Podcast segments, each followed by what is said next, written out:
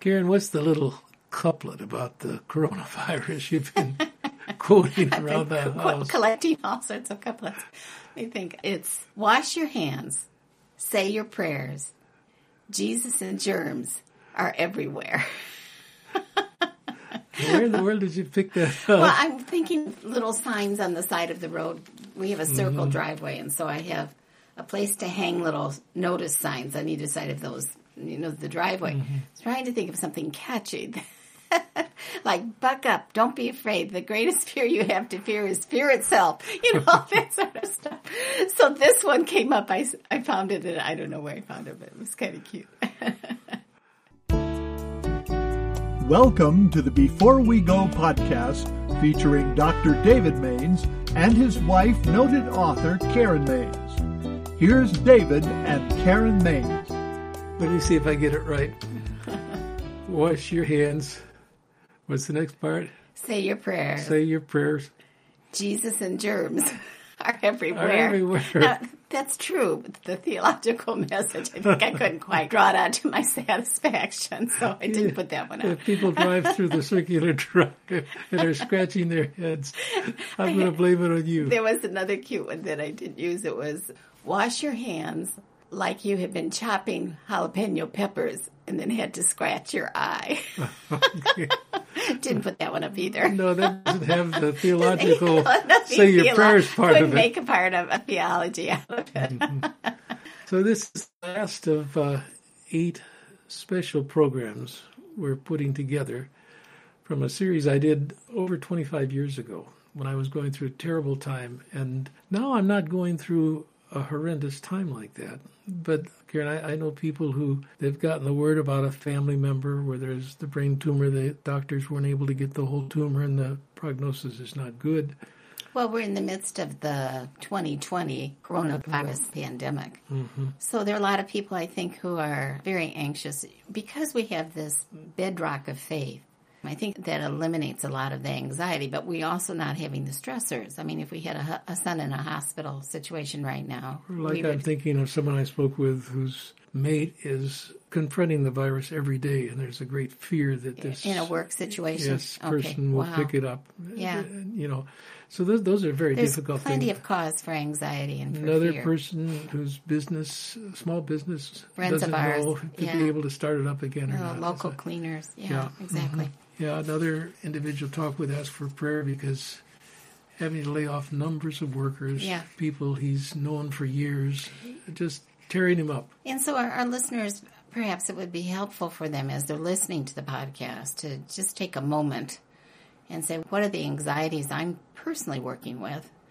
What are the things I'm fearing for as far as I can't see, can't project that this is going to turn out well in the future?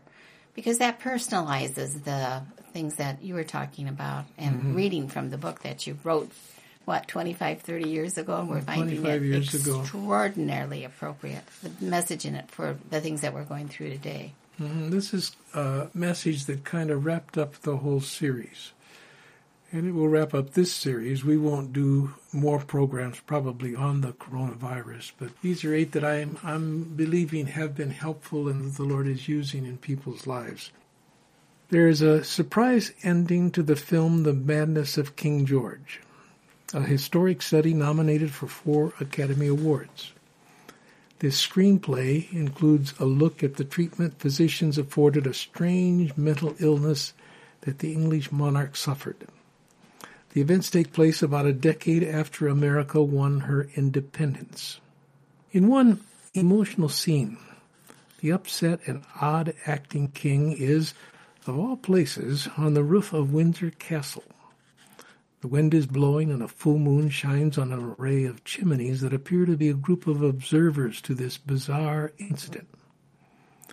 A concerned and anxious Queen Charlotte, played by Helen Mirren, asks, "Do you think that you're mad?" King George, and he's played by Nigel Hawthorne, responds only making partial sense. "I don't know. I don't know. Madness isn't such a terror. Madness is not half blind. Madness can stand. They skip, they dance, and I talk. I talk and talk and talk. I hear the words, so I have to speak them. I have to empty my head of the words. Something has happened. Something is not right. Oh, Charlotte. And then the two embrace, weeping in each other's arms. The field of medicine in the late 1780s was certainly not what it is today. In watching as various treatments are tried on the king, viewers have to wonder how he actually survived. But he does, and in time, George miraculously assumes his royal duties once again. However, his recovery has hardly been due to the skill of his doctors. At the end of the film, a helpful message appears on the screen just before the credits, and it reads, "The color of the king's urine suggests he was suffering from porphyria, a physical illness that affects the nervous system. The disease is periodic, unpredictable, and hereditary." So this was a sickness that comes and goes. It was just a matter of time before the king's symptoms disappeared, as though his system had healed itself. Another film is taking us by surprise, though not because we don't know how the age-old story ends. Instead, it's the fact that more than 700 million people around the world have seen this historic classic. That's a huge number to watch one movie, 700 million. A new book by Paul Eschelman, the director of this worldwide film project, tells what happened when the feature was shown over Iraqi national television, at the Soviet concert hall in Stalin's birthplace, to resistant Nigerian Muslims in Africa, near the killing fields of Cambodia, and in Shining Path guerrilla territory inside Peru. I have interviewed Paul on both radio and television, and many of the stories he shares fall into the near miracle category. This biographical movie has been watched by huge crowds numbering in the tens of thousands. It's also been shown to remote Asian villages where a sheet served as a screen. But here's what's remarkable. A man's life, which to us is almost too well known, quickly brings tears to audience when the main character is put to death. Then before long, there is an explosion of applause when he comes alive again. It's like the viewers knew this is an account that just has to be true. Something inside each one affirms, here's the person I've been looking for all my life. This self-authenticating of the Holy Spirit is what makes so many people want to give their lives to this man, whose life is chronicled in The Touch of Jesus. I don't believe it's too much to say that the Jesus Film Project has become one of the most remarkable evangelistic tools in recent history. Dr. Bill Bright first thought of producing a film that would closely follow the gospel accounts of Jesus' life. Since being made, it's been shown in 216 countries and translated into more than 320 languages. The Lord is obviously putting his blessing on this outreach in a way that boggles the mind. Much of the world's population still lives in storytelling cultures, and this movie tells the most powerful story of all. How amazing to think that Christ's role in history, which we know so much about, is foreign to so many. But people who aren't acquainted with what happened when Jesus came to earth find that through this film they are immediately captured by the marvelous love of God's Son. Then the surprise ending almost overwhelms them. Christ says in John 16:20-22, "You will grieve, but your grief will turn to joy. A woman giving birth to a child has pain because her time has come, but when her baby is born, she forgets the anguish because of the joy that a child is born into the world. So with you. Now is your time of grief, but I will see you again, and you will rejoice, and no one will take away your joy." Here is history's most amazing turnabout. The worst of defeats becomes the greatest of victories. The angels at the empty tomb summed it up well when they asked the dedicated women who came to anoint Christ's body, "Why do you look for the living among the dead?" This ending is not historic irony that by some quirk resolves itself as in The Madness of King George. Here is a divine narrative put together before the creation of the world. God is the one responsible for how things turn out, and what he did needs to be told to all. When the magnitude of the incarnation is grasped, it has a profound effect on lives. And that, of course, is exactly what our Lord intended. I am choosing to live my life with the firm conviction that one of God's outstanding characteristics is that he is full of resurrection-type surprises. One of his specialties is taking an impossible circumstances and coming up with new possibilities. When things look so bad that we're tempted to give up, like the early disciples did after the crucifixion, we need to put our hope in the Lord's ability to create amazing turnabouts. He still orchestrates them in ways that rival the accounts we read about in Scripture. So, here's another specific answer to the question of what to do when you don't know what to do.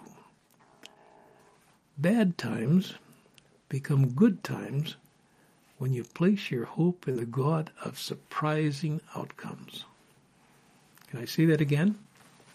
Bad times become good times when you place your hope in the God of surprising outcomes.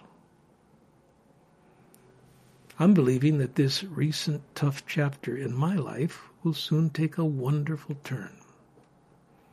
It's not like God to waste major experiences without putting his special twist on how things end. Throughout this series, I have repeatedly mentioned India. What a perplexing maze that country went through before their independence was finally declared. That history is carefully told in the film Gandhi, in which the director, Richard Attenborough, chronicles the life of the deceased Indian leader. Ben Kingsley plays the role of the man Indians called the Great Soul. I admire Gandhi's tenacity, his death fasts, and his great concern for his people. How sad that an assassin's bullet cut him down in January of 1948 before he could see the realization of his life's work. In the 1950s, India began to close its doors to Western missionaries. These servants of the Lord were unfairly seen as part of the past period of colonialization. To Western Christian leaders, it seemed like a mortal blow to the future of the church in India. How would the people of that vast subcontinent ever know the message of one far greater and more loving than Gandhi? It's true that Christians could still get passports into India as physicians, educators, and so on, but tent-maker missionaries could not participate in the type of aggressive evangelism and church planning that would be required. Although the cause of Christ in India seemed to have come to a standstill, nothing could have been further from the truth. In a most amazing fashion, the Lord began to call out national workers. Dark-skinned men and women began leading the church, just as Gandhi had in the earlier political setting. And before long, a disciplined band of men and women with hot hearts for evangelism and church planning were doing a work few Western missionaries could have imagined. What happened was actually an advantage to the kingdom worldwide. A native missionary could live on as little as $30 a month. If in certain settings that was doubled or tripled, it was nothing compared to the cost of Western missionaries. Besides, Christian workers from places like the United States couldn't get into India, even if the extra money was raised. These new national workers mixed easily with the people they were burdened to reach. They were dedicated, more than adequately educated and excited about serving Christ. And before long, they began to see phenomenal growth mark the church. Goals were established that were far and above anything Western missionaries would have dreamed. Today, when I talk to native missionaries in India, they say almost universally that it is spiritual harvest time in their land. Harvest time. Who would have thought it? Praise the Lord. The largest number of unreached people groups in the world still live in India, but the door is wide open for native missionaries to do evangelism and church planting in these settings. And I believe the job will get done because the best and most qualified workers are being challenged to take the hardest assignments, which is probably the way it always should have been. All of this is like divine irony to me. Again, it's God taking what many saw as bad news and making that the springboard for the surprisingly good news he had in mind all along. I believe something truly wonderful will unfold for Christians in all lands where people place their hope in him as a God of surprising outcomes. Are you in the middle of a maze? I am too, remember? I've attempted to be open about my life as I shared my advice about what to do when you don't know what to do. But I have to admit that while putting together these messages, I was awakened in the middle of the night with a panic attack. Sitting up in bed, all I could think was, we're not going to make it. This whole thing is going to come crashing down around my head. The surprise is that there won't be a surprise. When my wife asked if I was all right, I felt a little like King George responding to Charlotte. I don't know. Something has happened. Something is not right. Oh, Karen. I went downstairs and prayed, but my faith was weak. In my mind, the difficulties I faced loomed bigger than what I was able to ask of God. And finally, I went back up to bed, where Karen's embrace seemed more real to me at the time than the Lord's did. When life becomes a maze, did you expect a sermon series by an expert? Here's what to do, number one, number two, so on.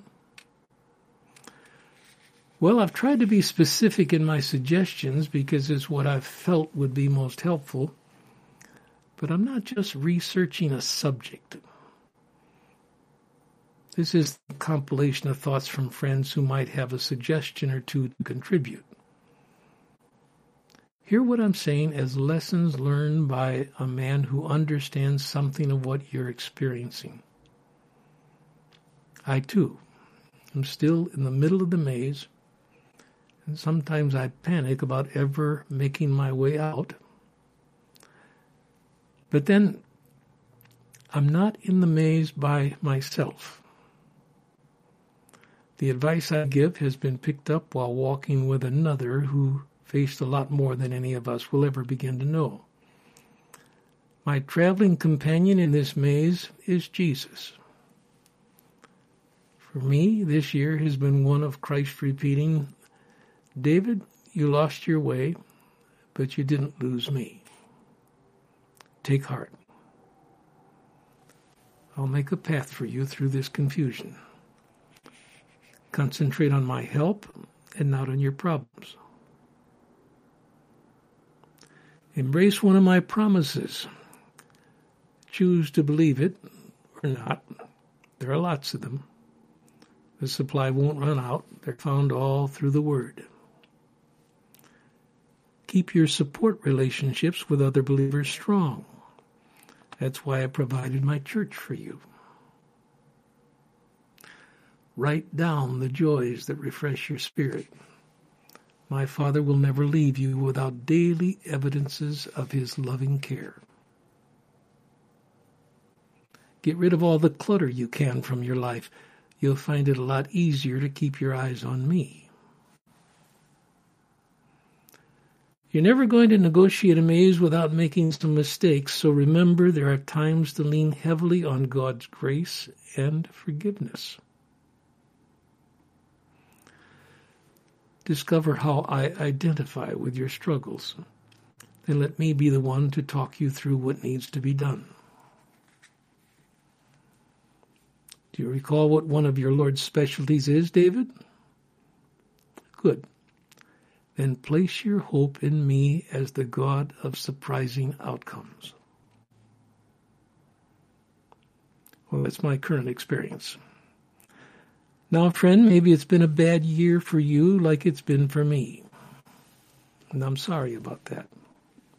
But just because you're lost doesn't mean you've lost Christ. If you stay close to him, he will help you master your maze. I'm confident there's a lot you already know about Jesus, but do this, will you? Picture yourself observing a crowd of people watching the movie The Touch of Jesus. Maybe it's in Kathmandu, Nepal. Paul Eichmann writes about this with Daniel, the native director of the Jesus Film Ministry for that Himalayan country at the roof of the world. Daniel's commitment to Christ had resulted in his spending 2 months in jail. Reading from Paul's book, these prisons were terrible hellholes with dirt floors and a bucket at the end of the cell for sanitation. As the government troops heard of people being baptized, they picked them up in groups and threw them into prison. The Christian brothers and sisters brought food and blankets to help them survive this year there. They counted it a privilege to suffer for their Lord. We ask all Christians to tithe their time, Daniel explained. That means we ask them to give 36 days a year to go to other areas to share Christ and show the Jesus film. Finish the quote there. Now, in your imagination, you're at one of those Nepalese showings, okay? It's not like watching a film at a church in our land. To show the touch of Jesus in Nepal involves a certain amount of risk on someone's part. Though the movie is not in your language, you know the story well enough to follow what's happening. But even more than that, you notice the response of the viewers to what they see. You sense their delight in Jesus' words, and in his miracles, and in his love for people. Well into the evening, the crowd grows quiet as the scenes begin that lead to the crucifixion. You detect tears and hear sobs. Then you catch their wonderment as the truth of the resurrection begins to impact them, and the applause begins again. And the power of this story of the greatest of all people who ever lived encompasses you afresh. As you sit in silence, attempting to process what's taken place, think in your mind that the Jesus of this film comes and sits next to you. And he says what I said earlier. So, my friend, I hear it's been a bad time. I'm sorry about that. But in this setting, I thought you might see me through fresh eyes and hear me through new ears. And then he continues. These people don't know me as well as you do, but already they believe in me. Can you trust me to make a path for you through this confusion? I really want you to be an I believe person. Find a promise in Scripture you would like to see God keep. Decide whether you believe it or not. Then dare to embrace it and make it your own. Don't pull away from others. Work at support relationships that will strengthen you. This is important. You need me, but you need other Christians also. Don't miss the joys my Father goes out of his way to grace your life with. He wants to refresh your spirit. Clutter is not a friend when you're in a situation that's already confusing. Get rid of as much of it as you can. My Father shows special consideration to those in the midst of a hard time. Learn to draw on His grace and forgiveness. I know firsthand what you're going through. Believe me, I can identify with your struggles, and I'd be happy to talk you through a solution I know will work. Never give up hope. Surprising outcomes is one of my father's specialties. He demonstrated this in my case, and I'm confident he will in yours as well. Tell him what you would like to have happen. Go over your request to see if it's in line with his best interest as well as yours. Then say, Father, you should also feel free to come up with even a better solution, for I understand you're good at that. Christ, what a marvelous person to teach you what to do when you don't know what to do. I picture him as an incredibly confident individual, because he knew who his father was. I want to live that way as well. I know that many tragedies can take place in our world, but if I am God's man walking in obedience to what I believe He wants me to do, I should be confident that the ultimate outcome of my life will be good.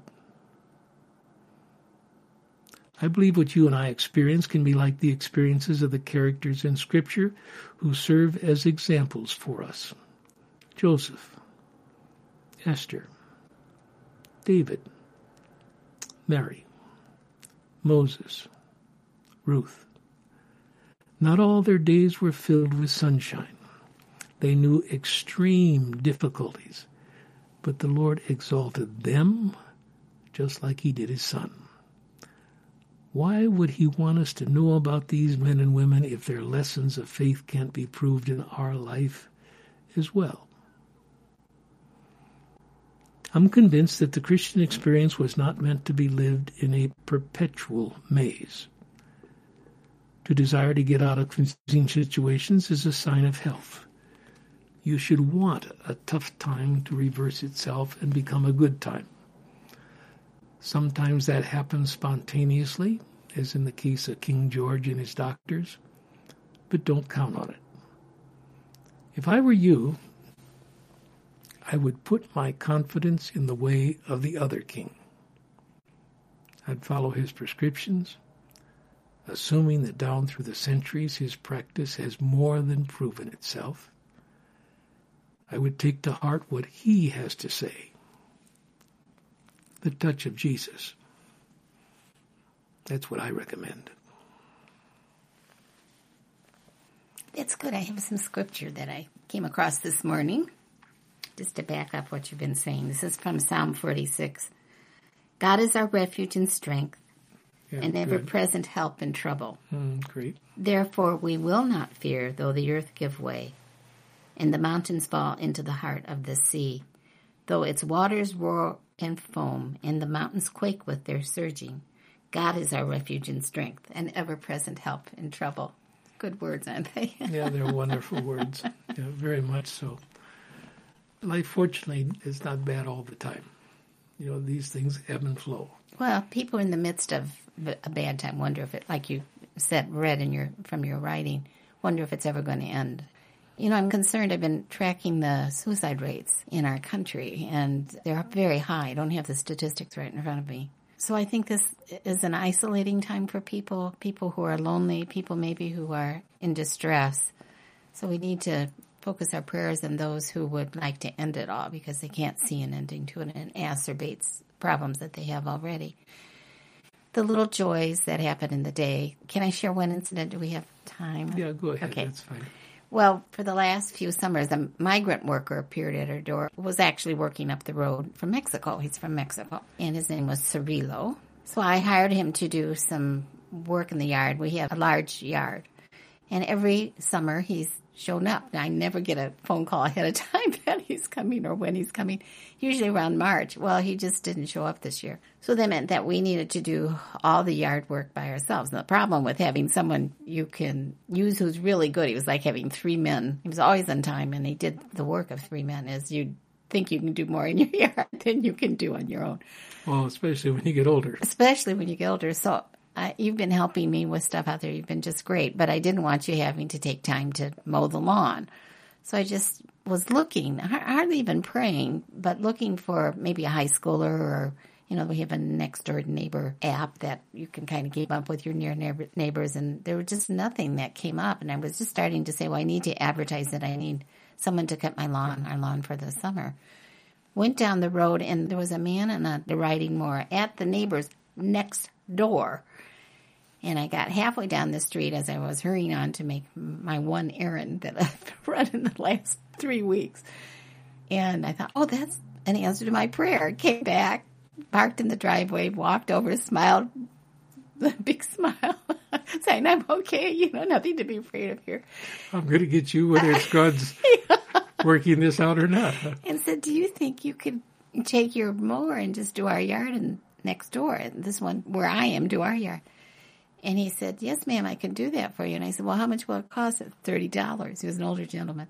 And I said, do you think you could do it all summer? Every time you come into our neighbor's yard, could you come and then just do ours? And he said, absolutely can. So I went down the road, and I thought, oh, what an answer to prayer. Yeah, I would affirm that as well. What an answer to prayer. And, you know, it was exactly at the time when the yard needed to be mowed for the first time that spring. So I have these evidences that God's care and his love and that he's standing beside us, just that happens all the time. And if we're on the lookout for it and remember to trust in him, the God of unexpected surprises. Yes, wonderful illustration. He just does this stuff all the time. Feeling better about it all the time, too. It's good to hear what happened. Praise the Lord. So that's my little push here. For the day. Jesus is everywhere. What was that thing we started with again? Wash your hands. Say your prayers. Germs and Jesus are everywhere. Not profound. It actually fit. It fit. Yeah, good ending. I also want to say, just before we stop, for these 8 special podcasts, I have put together 5 scriptures each time. So these are 5 new scriptures on this last topic. And each of the scriptures have 5 questions. The reason I did that is because I think sometimes people want to go to the scripture, want to follow up on what's been said, but they don't know where to go. It's a meditation guide on this topic, so it'd be very helpful to people. Anyway, those are available. There's no cost. If people find them helpful, I would be pleased. I had fun kind of putting them together, okay? Dean, information on how to get those, okay? You may obtain a copy of the handout mentioned in this podcast by pointing your web browser to the following link, grow.beforewego.show. That's all lowercase letters, grow, all one word, beforewego.show, show. And if you would like to write to us, please send us an email at the following address, hosts@beforewego.show. That's all lowercase letters, hosts@beforewego.show. You've been listening to the Before We Go podcast.